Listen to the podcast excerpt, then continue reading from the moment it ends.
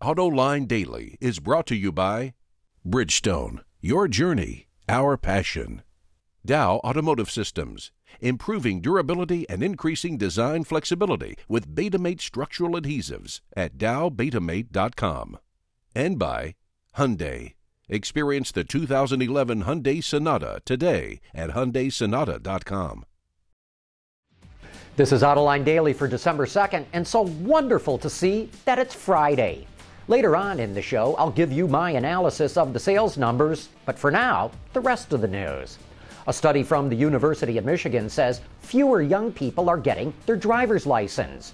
In 1983, 87% of 19 year olds had their license, but in 2008, that number dropped to 75%. Part of the reason is there are more restrictions for teenagers to get their license now, but the main factor is teenagers don't need to drive anymore to socialize with their friends. They've got smartphones and the internet to do that, and I'm telling you, this is a serious threat to the long term health of the automotive industry. Well, we've got one more Tokyo reveal to look at. Suzuki took the wraps off the Swift EV hybrid. Like the Volt, it has a small engine to charge the battery when it gets drained. It can travel up to 18 miles in electric driving only because Suzuki says that's the average distance most Swift drivers drive. That means it uses a smaller battery, which means it costs less and does not take as long to charge. You know, maybe having the cheapest car is not cheap enough. Sales of motorcycles in India are growing because they're not nearly as expensive as small cars like the Tata Nano. You can buy a motorcycle in India for around $830, while the Nano sells for about $2,800. But you know, it's also about image. Who wants to show off to their family and friends and neighbors that they bought the cheapest car that you can buy? And as long as I'm asking questions, who says the Chinese aren't innovative?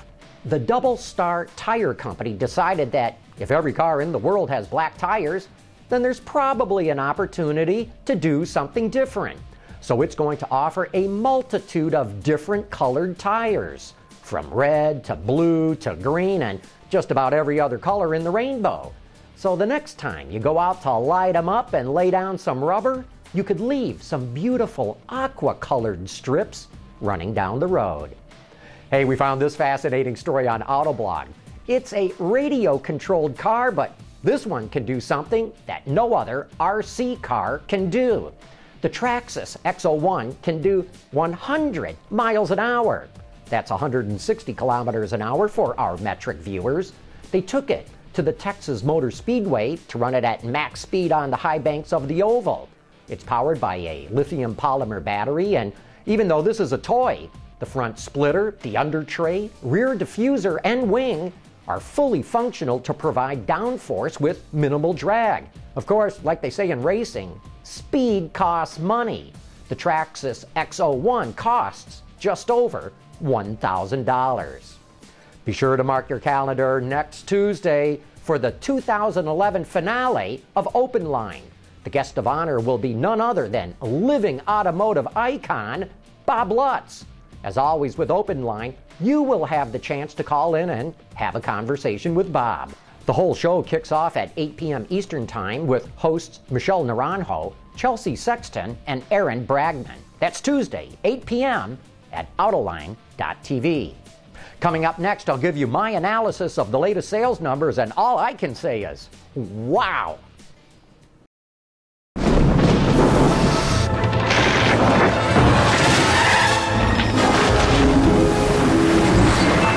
Drivers who want to get the most out of their cars. It's Bridgestone or nothing. Everyone was expecting November to be a good sales month in the American market, and that is exactly what we got. According to Wards, the SAAR, or seasonally adjusted annual rate, came in at 13.59 million units, and that is the strongest sales month that we have seen in a couple of years. The total number of vehicles sold was just under 1 million units, and cars gained more than trucks.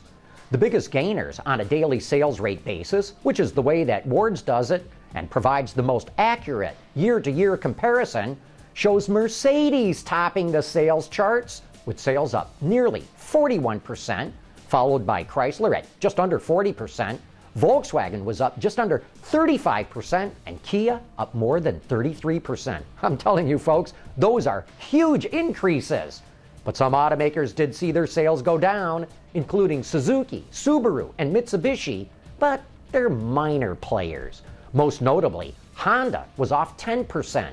That's mainly because of a big drop in sales with the Accord and a brand new Civic, which was up only 3.5%. And that's not very good for a brand new car. In fact, Nissan outsold Honda. But you know, here's the real news Hyundai Kia outsold both of them. The best selling passenger car in the American market was the Toyota Camry, followed by the Nissan Altima and Ford Fusion. The F Series continues to dominate the full size pickup segment, outselling the Chevy Silverado and GMC Sierra combined. And Ford is clearly clearing out stocks of the outgoing Escape to make room for the new one because it decimated the competition in the crossover segment. Hey, let's go back to the big winners for a moment. Mercedes topped the list of big gainers thanks to the C Class, which was up 104%, while at Chrysler, Jeeps were literally flying off the lots. Sales of the Compass were up 847%. Pretty impressive sales numbers. Hey, remember, you can always subscribe to our email list and get the latest information and all of our updates delivered right to your inbox. Just go to autoline.tv, scroll down the home page, and on the left hand side, you'll see a box to click on where you can enroll for free. And that wraps up this week's coverage of the latest news in the global automotive industry. Have a great weekend, and we'll see you back here on Monday.